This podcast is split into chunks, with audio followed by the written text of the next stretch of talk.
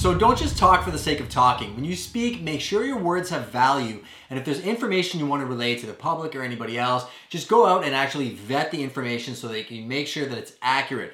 One of the reasons that we bring this up is we are being ultra thoughtful about the stuff that we're putting out and making sure that we're running it through a few filters before we distribute it. I think there's a lot of false information going around because a lot of people are at home. Everybody wants to jump on live and everybody wants to put out content. I understand you want to be top of mind, but you want to be thoughtful about your messaging and even go a step beyond that. When you're putting out information online, think about the audience impact over and beyond the person's post that you're engaging on.